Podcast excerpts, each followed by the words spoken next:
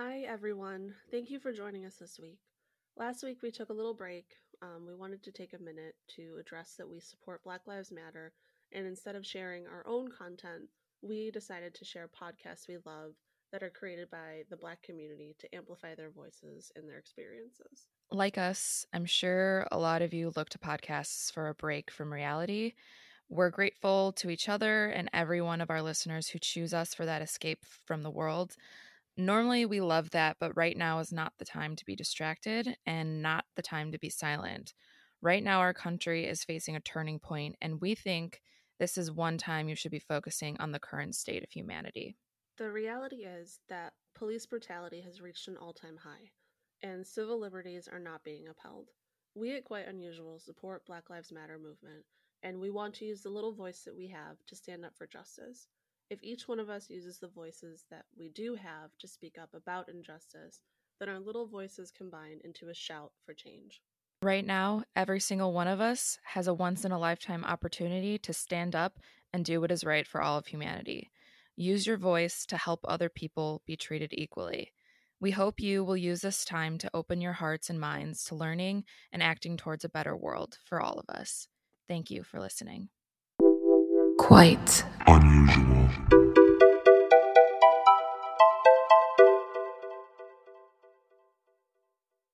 Konnichiwa, yokoso, the Quite Unusual podcast. Watashi ichi wa anata no hostu desu, Noel and Nicole. Konnichiwa. I'm so impressed with you. Oh, how you, you, just said all of that. thank you. I probably pronounced it wrong because I've been using Duolingo to like learn Japanese. Um, so sorry if I said that wrong, but we're trying really hard over here. So yeah, well, I liked it. And it's actually the reason why we decided to welcome you in Japanese is because this week's podcast is all about Japan. So this one's going to be a little bit different. Nicole and I are going to tell a little story instead of just one of us saying it. So we just thought it'd be sort of a fun way to mix it up. Yeah. So, I mean, who knows if it goes well this week? Maybe we'll do some more episodes like this in the future. So, I guess we're ready to jump in. Who wants to go first? I think you should go first. Okay. I- will go first. Yay. So, my story is about a Japanese urban legend and it actually kind of leads into a real life murder. And so it's it's actually a fairly new urban legend, and it's the urban legend about the Red Room. Yes, I I love this sort of stuff where like real life mimics like fiction. Mm-hmm. I don't know, it gets me really pumped. I'm so excited. I can't wait. Yeah, and uh, just researching this too, this whole thing just could have I was like picturing it as a movie. So that helps you guys visualize, do so. so the legend originated in the 90s and it was right around the time when computers were becoming a thing. So people were starting to purchase computers of their own for their own personal use like in their own homes, which was kind of like a newer thing in the 90s. Yeah. Remember those big Mac computers with like the colors on the back yes. of them? Those were like yes. the pinnacle of technology in the 90s. That was like the coolest computer to have. We had those in my elementary school. Our every uh, like computer in our computer lab was the green one. Oh, really? We had the different colors and we would fight about who would get the orange one. Uh, we just had all green. so the legend goes like this it's a small pop up will appear on the victim's computer screen while they are just so innocently surfing the internet. So the pop up has an all red background with letters in black asking the question Do you like the? Mm. So, along with the pop up, a childlike voice will sound through your computer and it'll read, Do you like the? So, picture Wait. like a creepy. Do it in a child's voice, so it's scary. Do you like the? Oh, that was so scary. it's like, I don't know how to do a child's voice. That was good and really scary. Okay, cool. So if you try to close the window, it'll pop up again and again and again until it finally finishes the question. And the final question is Do you like the red room? Oh. So, wherever you are, windows, doors will automatically lock, trapping you and confining you to whatever room you are in. So it's said that you'll feel a presence and then your body will be discovered dead in your room and the walls will be painted with your own blood. Oh my god. I'm so obsessed with like where this is going. Like, okay, we were both born in the 90s, so like I feel like Yes. this is our generation here. Like Mhm. home computers just in general were like super scary, don't you think? Like Yeah. Like I remember being like a little tiny baby and like playing Neopets or whatever. Oh, yes. Yes. Um and like weird pop-ups would come up and it'd be like hmm get your dick 10 inches longer. And I'm like, what's going on? And I was so scared and I didn't know what to do. And I'd be like, Mom. And she's like, I know. Porn? Like- Like, I'm just trying to play Neopets. Chat with hot babes now. Yeah, I remember um the very first computer that we had. I don't even think we had AOL. I don't even know if AOL was a thing at the time, but we had the game Amazon Trail loaded on it. What? and it was the best game. I've been searching high and low for a, like a version. I guess you if you want to buy like Oregon Trail has like a little handheld one, but Yeah. they don't have Amazon Trail, and Amazon Trail was my favorite. Dude. It's so good. You would like die of malaria and then have to restart and shit. Yes. It's the best. Yes. I love 90s computer games. Oh, they're the best. Seriously. Okay, so what happens after after you feel this presence? there are a couple of theories as to what actually happens to you, like how you end up dead. Um, one theory is that a crack or a fissure. Did I say that right? Fissure? Yeah. Okay. how I say it. a crack or fissure will appear on your body, and that it'll just get wider and wider and wider until your body just explodes and Ugh. blood just will spray everywhere on your walls. That's one theory.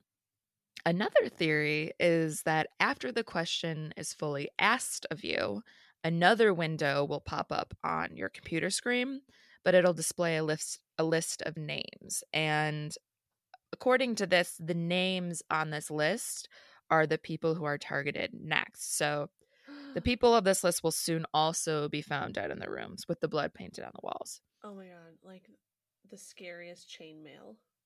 Yeah, right. so another theory is that the victim that once this pop-up comes on their computer, they're driven to commit suicide and paint the walls with their own blood, I guess by supernatural forces. Whoa. Okay. I love this. This is very like that movie The Ring. Like technology is like coming through the screen and like physically attacking you and like possessing you. Yeah. It's like the um the grudge too almost. I don't know. Maybe I'm just thinking like Japanese horror, but No, totally. Totally. definitely has that vibe. Yes, and it's like the early 90s where I don't know why they're so conducive to like really scary technologically based like Yeah. horror stories, but I love it, man. in the early 2000s so after this kind of this urban legend was just kind of circulating around um it's been known it was it's probably honestly just as like was created i mean in my opinion as uh, like a warning of the internet because just because everything was so new you know so in the early 2000s a short animated video about this urban legend um, was created and started circulating its way around the internet. So, in the video, there's a boy and he's obsessed with the internet. And it starts with him and a friend, and they're discussing this particular urban legend at school. So, that night, the boy goes home and becomes a little curious about the subject. So, he attempts to try to search the web for this red room pop up. And all of this is in flash animation. So if that just picture that in your mind. So Is it this was a real video?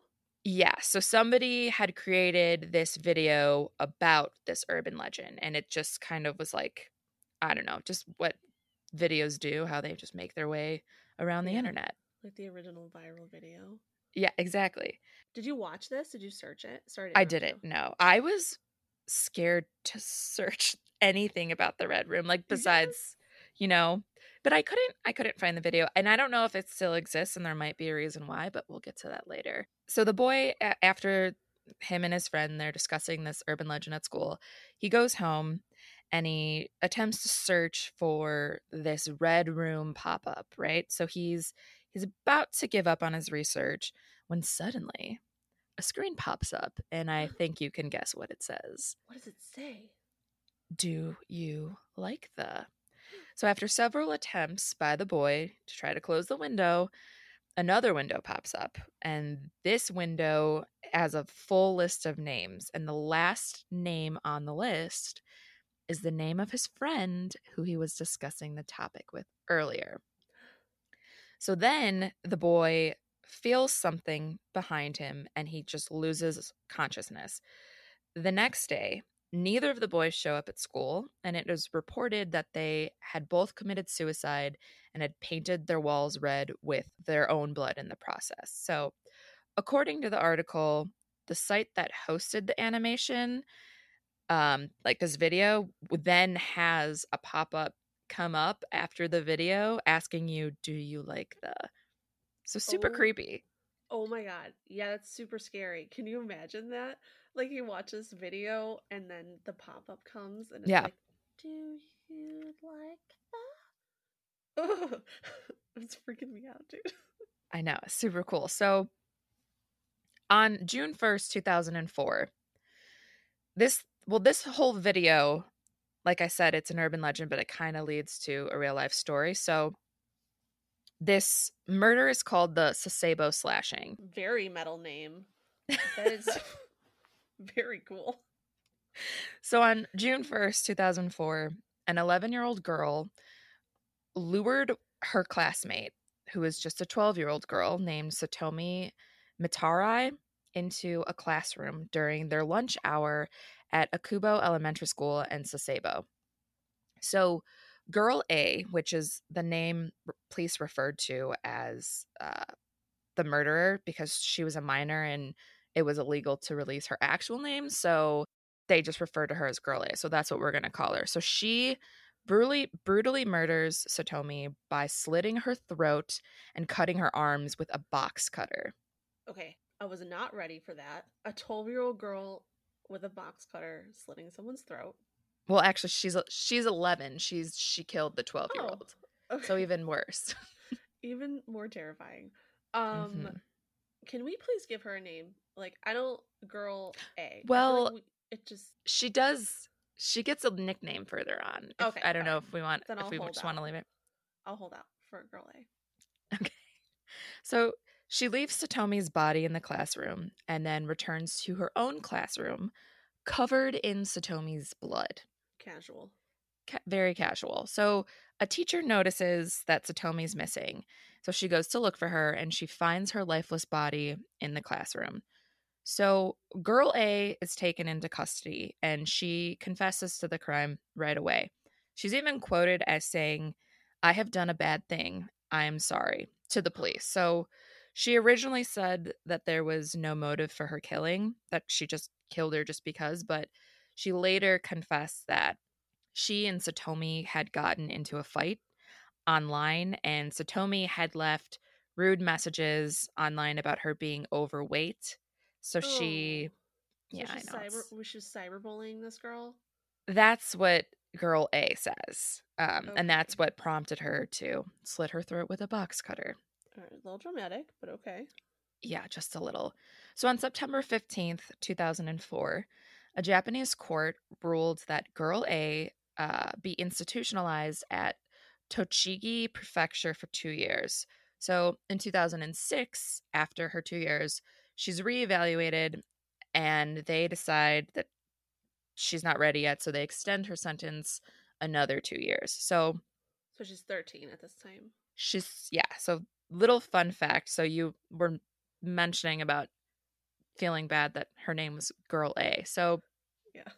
there's a picture released of her of the murderer and she's wearing a university of nevada sweatshirt Okay. and the sweatshirt super random i have no idea why but right. the sweatshirt just has the word Nevada across the front. So people of the internet started to call her Nevada Tan. And so Tan is a variation on the word Chan, which is apparently it's a children's honorific like so it's like a title for a child in Japan. So they named her Nevada Tan. Okay. I just want to say how indicative this is of the internet. This Mhm. little girl gets cyberbullied for her weight. I just looked Right. up a picture of her. She looks like she She's- weighs about 35 pounds. Yeah, she's so not fat at all. No. she's tiny. She's full on wearing a Nevada sweatshirt. Um, and she not only is a victim of cyberbullying, takes it Mhm. into the real world, but then also becomes a fucking meme called Nevada Tan. Right. It's people of the internet. I mean, come on. The internet. The internet. So after she's reevaluated again on March 29th, 2008, she's evaluated again because it's been, you know, another two years. So she was first institutionalized in 2004. 2006, they reevaluate. She's not ready. So 2008, she's evaluated again. This time around, authorities announce that they will not be extending her sentence. So, Girl A, also known as Nevada Tan, Nevada is Tan. free. She's free. What? Yeah. So, I don't, I mean, I don't know what she's doing with her life now, but she's not in jail or incarcerated at all. So, Okay, well, we're gonna look this up um after we're done recording, and we're gonna find Nevada Tan, and we're gonna play her on the podcast. Nevada Tan. I just can't with that name. God, Okay, so during the impl- the police investigation, so you're probably wondering how does this even relate to this Japanese urban legend about the Red Room? So after dur- or during the police investigation, they discovered uh the that Nevada Tan was quote a girl fascinated with urban legends and other creepy shit. They didn't say shit, but she was fascinated with urban legends and creepy things. Um, and her favorite movie was Battle Royale, which I don't know if you've seen that movie. No. I have. It's pretty gruesome. It's the way for me to explain it is it's like a Japanese version of the Hunger Games, except Oh. if the Hunger Games wasn't just rated PG 13. So Okay. it's just young kids killing each other because of their government. And there was actually a lot of controversy about the movie, and it's even been banned from distribution in some countries. whoa, That should tell you how messed up this movie is, and the fact that this 11 year old girl, it's her favorite. Clearly, she's got some issues. okay, but you should kill someone. All right, sure. But what I want to say right now is that we all wanted people to die in the Hunger Games. We wanted the blood. We wanted, we wanted it. We craved it. We did. Yeah. So I don't know if I'm really blaming Nevada Tan for liking a slasher movie. You liked slasher movies when you were a baby. That's true. I was Mhm. very into slasher movies at the age of 11. So, You just didn't murder people. no, I kept it inside. yes. The anger deep down. Yeah, so the police also find that she had a particular video saved on her computer. And you can guess it's the animated video of the Red Room, which police say influenced her actions in the murder, the Sasebo slashing. So Wow. kind of creepy and eerie. But so years later, in 2014, a similar murder occurred in Sasebo, where a 15 year old girl was murdered by a 16 year old girl in a similar fashion. Really? However, the two crimes were not thought to be connected, and the Red Room video was never uh, connected to this particular murder, which would have been insane if it had, but just thought I'd call out that little part because that's kind of creepy as well. Okay. It's very creepy. And honestly, the parallel here between like a girl one year younger murdering Yeah. another girl in like a very similar way in the same town. Mhm. Look, I'm not gonna say it, but probably whoever got murdered is haunting this area, and maybe there's some sort of nefarious creature or you know poltergeist situation. I mean, I don't think you're wrong. I want to believe. So, so yeah, that is the story of the urban legend of the Red Room and also the true story of the Sasebo slashing. So, I guess in conclusion, the lesson that we've learned here is be careful what you browse on the internet. Do not go looking for the Red Room pop up, or your name just might be added next to the list. The end. Oh my god. That was really okay. I don't want to lie right now. That's a little Mhm. scary. Maybe kind of creepy, right? Maybe I've had too many midday cocktails, but yeah, no, that's kind of taking me for a loop, and I'm honestly scared of googling scary things because I feel like you know I'm super scared of ghosts. Yeah. Um, I feel like if I Google scary things, the ghosts in my house will be like, "Oh, she wants to know more about us," and then they're gonna start fucking with me, and I'm just not ready for that right now. So, I am gonna look up who this girl A is, and I think we should do a follow up on that next week if we can Yeah. find anything. yeah, to figure out. I would assume that she probably has changed her name. It's probably one of those situations where it's going to be hard to find her, but Yeah. I'm sure some person of the internet has figured something out, you know, Mhm, how mhm. that goes. Right. Right. The internet. Like, I don't know if you've ever heard of those two kids. Um, I think they were in like England or something, and they murdered a little boy, but they were young. Yeah. I haven't heard. yeah they were they were like nine nine and ten or something and i think they killed they like abducted a toddler from a mall and they like What? brutally murdered him you know they did their time as minors and then they were released as adults and they obviously changed their names and whatever but people still found them and were like harassing this guy well one of them was actually i think arrested again for having child pornography which Whoa. yeah, he probably just never was never going to be okay in the head. Um, but the other guy, I think they like people found him and like were just like harassing him, like ruining his life basically because of this murder he committed as a child. The internet it does that man it's it's incredible how people can find people on the internet now and Mhm. just fuck their lives up like for good Yeah. or for bad it's It's scary. it's very scary and it's very wild i hadn't heard of that case but um Like, well, there used to be a show on, I think it was either ID or some one of those channels. It was called Killer Kids, and it was all about kids who had committed murders, like or adults, adults now, but they had committed murders as kids, and some of them were just in life, in for life. wow And they, I remember them interviewing this one guy, and he was just like super remorseful. Like, you know, the decision I made when I was 14, I think he was like 14, which I mean, at that age, you're not like necessary. I mean, you should know better. Um, but he was just like, I, I, I'm never gonna get out. Like, I feel so bad. Which I don't know how much of that was true, but it's kind of heartbreaking in a sense, also, because they're so little when they do this, and then right it like defines the rest of their lives. So, yeah it could be like the end all be all to the rest of their lives mhm. we should we're gonna do it okay we're gonna do Yeah.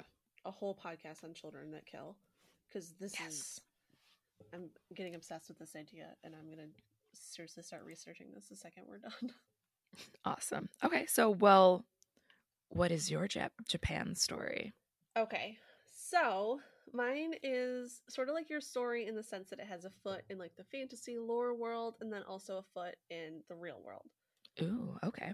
So my story is about Tanuki, the trickster god, and also it is a very adorable real animal. Oh my gosh. Yes, um, I sent you a little picture of the Tanuki trickster god, like his little Yeah.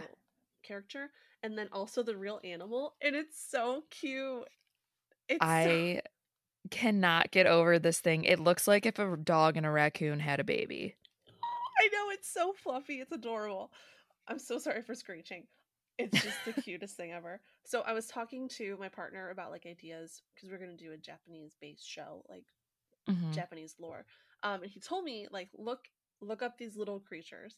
So I watched, oh my god, five hours maybe. I just fell down like a YouTube hole of watching these little baby tanukis. Love that.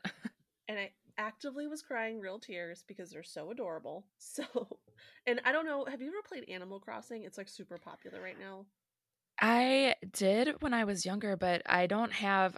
I've been wanting to play it, but it- don't you need like a, Nintendo Switch? Yeah, and I know I, Ah, I don't have one. I was looking for them on the internet, and they're all sold out everywhere. But I super want to play too. Yeah, because everyone's everyone's playing Animal Crossing. Like literally, I feel out of the loop. Well, a character in Animal Crossing, his name is Tom Nook. He is a Tanuki. So if we ever somehow find a Nintendo Switch. if you go to www.nicole and Noel are looking for a Nintendo Switch, please help us find one.com. mm-hmm. You can submit on that website where we can find Nintendo Switches Yeah. because we really want to play Animal Crossing. Really, just want to play Animal Crossing. Yes. So go to that website I just mentioned that I forgot already. It totally Um, exists too. It's very real. Please go there and help us. Okay, so let's talk about the real. I want to talk about the real Tanuki, and then I want to talk about the legend. Okay. Okay. So these are very real animals. They are all over Japan. I looked up what their like extinction conservation status was, hmm and basically there's just way too many of them, and people kill them all the time because they're like a nuisance.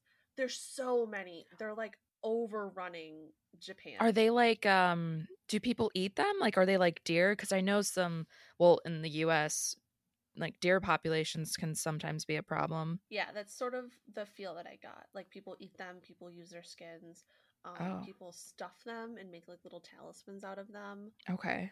But there's still a lot of them you said, so they're not in any danger of going extinct. No, Okay. no. Like I looked up one stat and it was like almost four hundred thousand get accidentally hit by cars. Oh my gosh.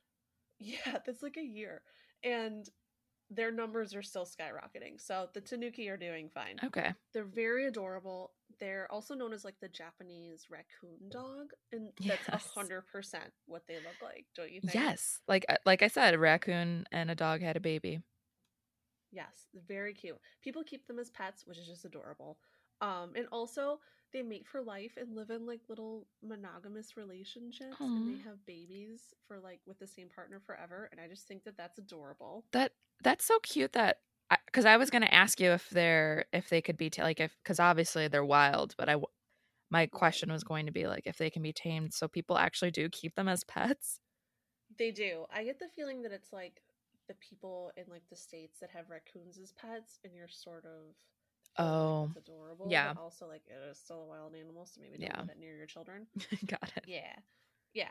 So they're nocturnal. Um, you can see them during the day sometimes, but they have like these tiny little feet and really poofy bodies and these like half short little poofy tails. If you have not seen a tanuki, I want everyone listening pause the podcast, look up pictures of how cute these little things are, and then come back. Okay, I'm gonna wait. Ready? Look them up right now. Go. And we're back. Did you look them up? Okay, so that's the real tanuki. They're little critters. The legend of the tanuki is a little bit darker. Ooh, okay. The earliest appearance of the tanuki in folklore is around the 8th century CE. They're seen as chaotic. They're capable of doing good things, and some of them do, but mostly they're like evil little tricksters. Hmm. Have you heard the term yokai?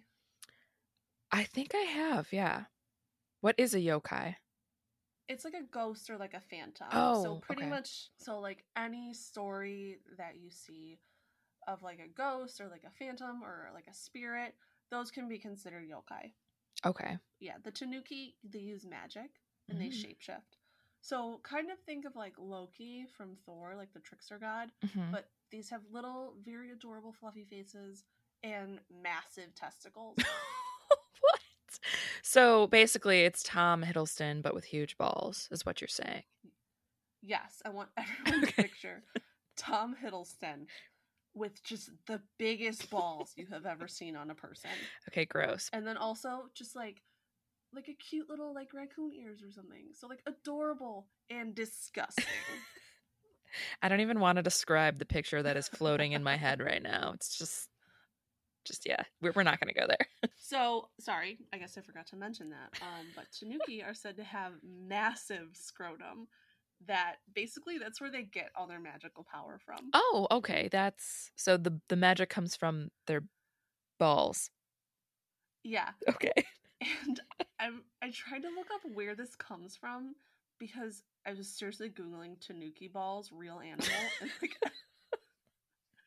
they're you you can't see them. Tanuki balls. I know this is dark, man. Um, it was like 2 a.m. last night, and I'm up, like laying in bed. My partner's asleep, and I'm googling tanuki balls in like the darkness, which is like the light of my phone glowing my face. It was it was dark, and and I couldn't even see them on the real animal. So this is like a thing of lore here. Okay. So the real animal does, just has a normal sized scrotum, but this is the folklore where the because the magic is in the balls. Yes, Okay. I don't want to malign the real tanuki. They have very normal proportional testicles. Okay. It's the magical tanuki. Okay, got it. So tanuki, they they can shapeshift. They can change into human forms, but their giant scrotum remains. Wait, sorry. So they can shapeshift into anything, like any animal person, but the Uh-huh. their balls just always remain the same size. Yep. So what if they transform into like a mouse? Would it just be like a mouse dragging two gigantic balls behind it? Yes. they just have it's like seriously, I'll post some pictures on our Instagram. Okay. um and our Facebook, you'll see they're just giant testicles, It's- and they use their scrotum for magic, basically. So I saw they turn them Hmm. into a boat. They like massage them, and they stretch out, and they can turn them into a boat and like ride their own testicles across rivers. Okay. They can use them as a fishing net and catch fish. They can use it as a blanket to keep warm. Hmm. I saw one photo or like a, a rendering of a tanuki po- like stretching out their testicles and using it as a tent with like tent poles and stuff. Well, I mean, when life gives you lemons, or I guess in this case, giant testicles, you make a tent You, make a tent. out of them. Well, they use them as drums, and then I saw a lot of like folklore where they use them as weapons, where they grab their own testicles and they use them to like hit people with. Oh, okay. And I cannot think of a more degrading thing to be hit with than a pair of giant furry testicles.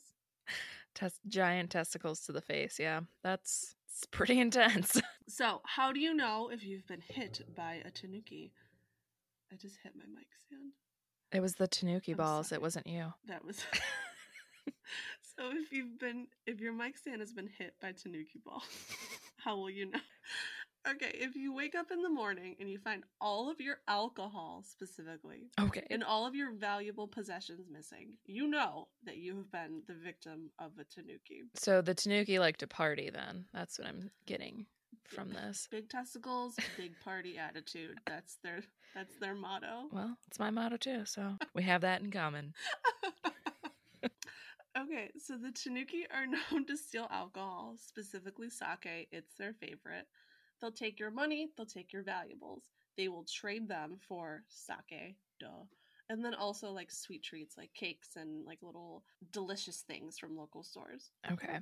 When the legend began, Tanuki were seen as very, very evil and like haunting, and they would possess people, and they were considered omens of misfortune Hmm. and now they've sort of evolved into like quirky, fun little tricksters and lovable beasts. Okay. So I'm going to read my favorite Tanuki story that I found on the intronet. And it's about an evil Tanuki that gets what is coming to him. Oh, I'm ready for it. It's called Kachi Kachi Yama, the Crackling Mountain. long, long ago lived an old farmer and his wife who had made their home in the mountains far from any town. Their only neighbor was a bad and malicious Tanuki. This Tanuki used to come out every night and run across the farmer's field and spoil the vegetables and the rice, which the farmer spent his time in carefully cultivating. The Tanuki at last grew so ruthless in his mischievous work and did so much harm everywhere on the farm that the good natured farmer could not stand it any longer and determined to put a stop to it. So he laid in wait the day after day night after night with a big club, hoping to catch the tanuki, but it was all in vain. Then he laid traps for the wicked animal. The farmer's trouble and patience was rewarded. For one fine day, on going his rounds, he found the tanuki caught in a hole he had dug for that purpose. The farmer was delighted at having caught his enemy and carried him home securely bound with rope. When he reached the house, the farmer said to his wife, Should I do a voice? Absolutely. Okay. I have at last caught the bad tanuki. You must keep an eye on him while I am at work and not let him escape because I want to make soup tonight. Oh, mmm, tanuki soup. Mm, you can really taste the testicles. The bigger the balls, the bigger the flavor. Saying this, he hung the tanuki up in the rafters of his storehouse and went out to work in the fields. The tanuki was in great distress, for he did not at all like the idea of being made into soup that night, and he thought and thought for a long time, trying to hit upon some plan by which he might escape. It was hard to think clearly in his uncomfortable position, for he had been hung upside down. And I just imagine his testicles are probably smacking him in the face or something. he's, upside down. So that's my I. I didn't even think of that. Yeah, you're right. Very near him at the entrance to the storefront, looking out towards the green fields and the trees and the pleasant sunshine, stood the farmer's old wife pounding barley. She looked tired and old. Her face was seamed with many wrinkles and was brown as leather. Every now and then she would stop to wipe the perspiration which rolled down her face. Hmm, what's a tanuki voice? Dear lady, is that good? I like it. Yeah. Said the wily tanuki. Okay. you must be very weary doing such heavy work in your old age. Won't you let me do that for you? My arms are very strong, and I could relieve you for a little while. Thank you for your kindness, said the. I don't know why they're all British. Thank you for your kindness, said the old woman, but I cannot let you do this work for me because I must not untie you. For you might escape, and I did, and if I did, my husband would be very angry if he came home to find you gone. Now, the tanuki is one of the most cunning animals, and he said again in a very sad and gentle voice, You are very unkind. You must untie me, for I promise not to try to escape. If you are afraid of your husband, I will let you bind me again before his return when I have finished pounding the barley. I am so tired and sore tied up like this. If you would only let me down for minutes, I would indeed be thankful. The old woman had a very good and simple nature, and could not badly think of anyone. Much less did she think that the tanuki was only deceiving her in order to get away. She felt sorry, too, for the animal as she turned to look at him. He looked in such a sad plight, hanging downwards from the ceiling by his legs, which had all which had been tied together so tightly that the rope and the knots were cutting into his skin. Don't do it, lady. Don't do it. So, the kindness of her heart, believing the creature's promise that he would not run away, she untied the cord and let him down. No. Yep. The old woman then gave him a wooden pedestal and told him to do the work for a short time while she rested. He took the pedestal, but instead of doing the work as he was told, duh, the tanuki at once sprang upon the old woman, knocked her down with a heavy piece of wood. Then he killed her and uh. cut her up and made a soup of her and waited to return for the old farmer. Holy shit. I did not see that coming. I thought he'd just run away, but I mean, I guess it's kind of her fault for letting him go, so. Well, he is an evil creature, remember. Right. He's this evil trickster yokai, so you know.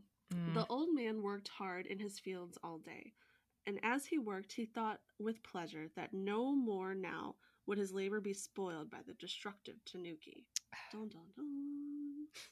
Towards sunset, he left his work and returned to go home. He was very tired, but the thought of a nice supper of hot tanuki soup awaited his return cheered him up. oh no. The thought that the tanuki might get free and take revenge on the poor woman had never once crossed. The tanuki, meanwhile, assumed the old woman's form, and as soon as he saw the old farmer approaching, No. Came out to greet him on the veranda of the little house, saying, So you have come back at last.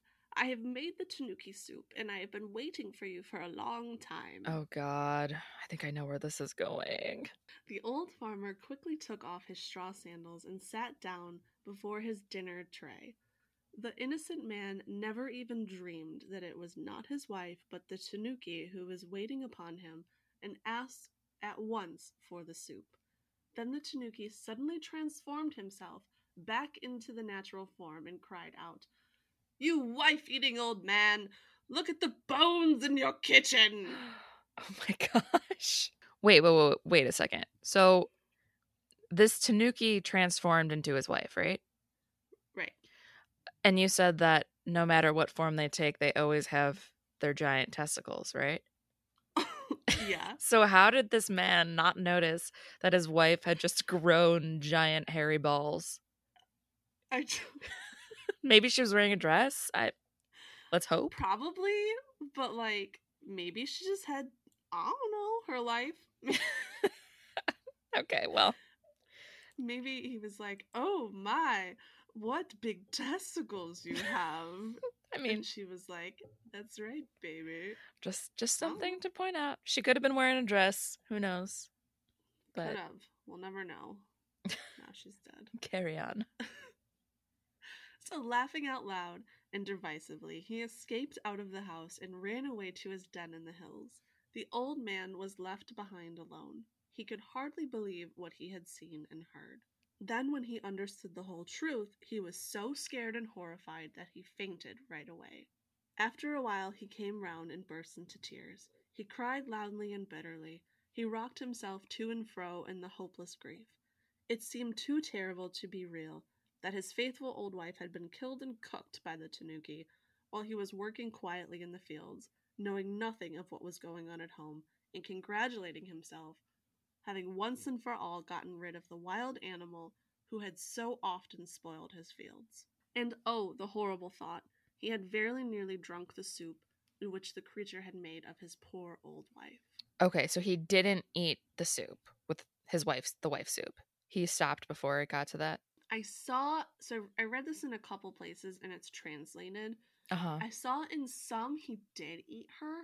He like took a sip of the soup and was like, "This is like really thin skin and like there was like old bones floating in it. It was very dark."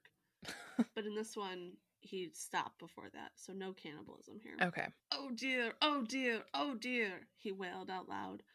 Now, not far, there lived the same mountain, a kind, good natured old rabbit. He heard the old man crying and sobbing at once, and set out to see what the matter was, and if there was anything he could do to help his neighbor. The old man told him all that had happened. When the rabbit heard the story, he was very angry at the wicked and deceitful Tanuki, and told the old man to leave everything up to him and that he would avenge his wife's death. The farmer was at last comforted, and wiping away his tears, thanked the rabbit for his goodness and for coming in to help him with his distress. Hmm. It's a good rabbit. I want to know what he does with this soup. Does he just throw it throw it away or bury it? Maybe he buried. Maybe right? maybe buried it. I would. I feel like you have to bury your wife's soup. You know, Yes, I mean if I ever had a wife and if she was ever made into soup, I'd I'd Mhm. probably bury it. that's really, really thoughtful of you. Thank you. If I if I ever get turned into soup, I would hope that you would do that for me. I would 100% do that for you. Oh, sweet. So, the rabbit, seeing that the farmer was growing calmer, went back to his home and laid plans for the punishment of the tanuki. The next day, the weather was fine, and the rabbit went down to find the tanuki. He was not to be seen in the woods or on the hillside or in the fields anywhere. So the rabbit went to his den and found the tanuki hiding there, for the animal had been afraid to show himself ever since he had escaped from the farmer's house, for fear of the old man's wrath. Yeah. The rabbit called out. What's a rabbit voice sound like? Uh you're the voice expert between the two of us, so Okay. Why are you not Why are you not out on such a beautiful day? Come with me, and we will go and cut grass on the hills together. The Tanuki never doubted that the rabbit was his friend, unwillingly consenting to go out with him, only too glad to get away from the neighborhood of the farmer in fear of meeting him. The rabbit led the way miles away from their homes, out on the hills where the grass grew tall and thick and sweet. They both set to work cutting down as much as they could to carry home, and to store it for the next winter's food. When they had each cut down all they wanted and tied it in bundles and started homewards, each carrying the bundle of grass on his back. This time, the rabbit made the tanuki go first. When they had gone a little way, the rabbit took out a flint and a steel, striking it over the tanuki's back as he stepped along the front, setting his bundle of grass on fire. The tanuki heard the flint striking and asked, What is the noise? Crack, crack. Oh, it's nothing, replied the rabbit. I only said crack, crack, because the mountain is called Crackling Mountain. nice save, rabbit. Very smooth. the fire soon spread the bundles of, gr- of dry grass on the tanuki's back. Tanuki, hearing the crackling of the burning grass, asked, What is that? Nope, that's the rabbit's voice. I can't keep these straight. The tanuki, hearing the crackling of the burning grass, asked, What is that? Now we've come to the burning mountain, answered the rabbit. By this time, the I don't know, I'm so bad at these voices. No, you're um, fantastic at the voices. Keep keep it up, man. Your confidence is keeping me alive now. By the time the bundle was nearly burned out, all the hair had been burned off the tanuki's back. He now knew what was happening by the smell of smoke in the burning grass. Screaming with pain, the tanuki ran as fast as he could to his hole. The rabbit followed and found him lying on the bed, groaning with pain. What an unlucky fellow you are, said the rabbit. I can't imagine how this happened. I will bring you some medicine by which will heal your back quickly. The rabbit went away glad and smiling, thinking that the punishment upon the tanuki had already begun. He hoped that the tanuki would die from his burns, for he felt that nothing could be too bad for the animal who was guilty of murdering a poor helpless old woman who had trusted him. He went home to make ointment by mixing some sauce and red pepper together. Oh shit. This rabbit is savage, dude. This is a dark story and I like it. I've never heard of an evil rabbit before, but I'm very here for it. He carried this to the tanuki. Before putting it on him, he told him that it would cause him great pain, but that he must bear it patiently because it was a wonderful medicine for burns and scalds. The tanuki thanked him and begged him to apply it at once but no language can describe the agony of the tanuki as soon as the red pepper had been pasted all over his sore and burned back. he rolled over and over, howling loudly. The rabbit, looking on, felt that the farmer's wife was beginning to be avenged. Savage. The tanuki was in bed for about a month, and at last, in spite of the red pepper application, his burns healed and he got well. Hmm. When the rabbit saw that the tanuki was getting well, he thought another plan which could compass the creature's death. So he went one day to pay the tanuki a visit and to congratulate him on his recovery. During the conversation, the rabbit mentioned that he was going fishing and described how pleasant fishing was when the weather was fine and the sea smooth. The tanuki listened with pleasure to the rabbit's account of the way he passed his time now, and forgot about all of his pains in this month's illness, and thought about what fun it would be to go fishing too. So he asked the rabbit if he could take if he would take him with the next time he went out to fish. This was just what the rabbit wanted, so of course he agreed. And then he went home and he built two boats, one of wood and the other of clay. Hmm. At last they were both finished, and as the rabbit stood and looked at his work, he felt that all his trouble would be well rewarded if his plan succeeded, and he could manage to kill the wicked Tanuki now. The day came when the rabbit had arranged to take the Tanuki fishing. He kept the wooden boat himself and gave the Tanuki the clay boat. The Tanuki knew nothing about boats and thought of how kind it was that the rabbit to give, for the rabbit to give it to him. They both got into their boats and set out. After going some distance from the shore, the rabbit proposed that they should try to race their boats and see who could be the quickest. The Tanuki fell in the proposal, and they both set to work to row as fast as they could for some time. In the middle of the race, the Tanuki found that his boat had been going to pieces, for the water had now begun to soften the clay. He cried out in great fear to the rabbit to help him, but the rabbit answered that he was avenging the old woman's murder and that this had been his intention all along, and that he was happy to think that the Tanuki had at last met his deserts for all his evil crimes and was to drown with no one helping him. Then he raised his oar and struck at the Tanuki with all his strength till he fell with the sinking clay boat and was seen no more. Damn. I feel like this rabbit character might be a bit of a psycho.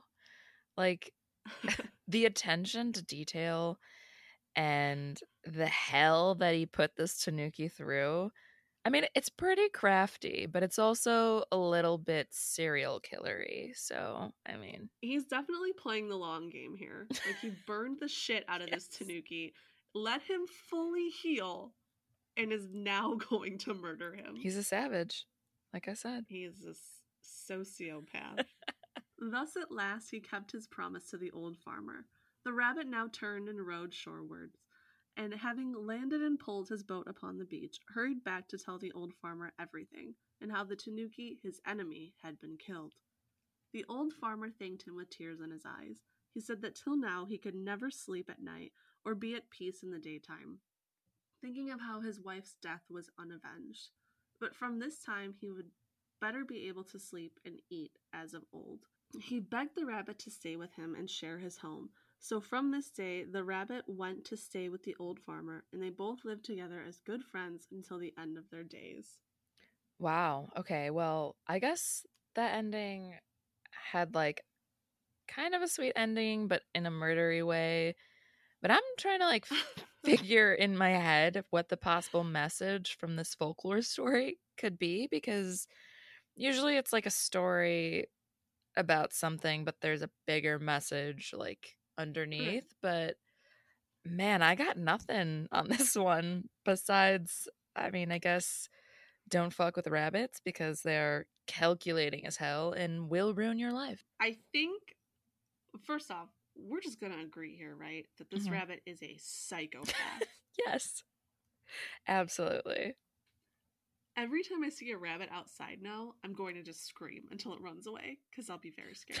I feel like the actual moral, I guess, of this is to just not trust Tanuki because they're evil and they'll trick you Yeah. and they'll kill you and they'll steal from you. So that's what I get. And then the rabbit is like the good guy to kind of cancel out the Tanuki's evilness. Right. Or like maybe it's um like if you do bad things like karma, that could be another theme. Oh. Yeah, Like, like, if yeah. you like kill someone and like make soup out of her, like a really nice little critter is gonna come and torture you until you die. Yeah, like uh, it's the the karma rabbit is what they call. As it's known in Japan. it is known. Um I also love how Tanuki are real creatures, but then there's also this lore and stories about them. It's actually kind of it's really fun. There's so many stories about Tanuki. There's some where like they save drunk people and but they do it for like a selfish reason where Mm, if they return the drunk person to their home, maybe the drunk person will give them sake as like a thank you gift. there's there's some where Tanuki kill foxes. There's like this huge like feud between Tanuki and foxes in Okay. Japanese lore. Um there's a lot going on here. Tanuki there's there's so many stories about them and I just thought this one was sort of the darkest. So that's why I chose to write it. well, um, I enjoyed it. it. Thank you. So I love that both of our stories sort of ride that line between like fact and fiction. Like that's one of my favorite things about folklore, I guess. Yeah, like everything, even if it's like the craziest story, it still has like a little bit of truth to it, you know? Right. It's like kinda everything's cool. rooted in reality. Yeah. And we didn't even plan that, actually. It just Mm. happened that way.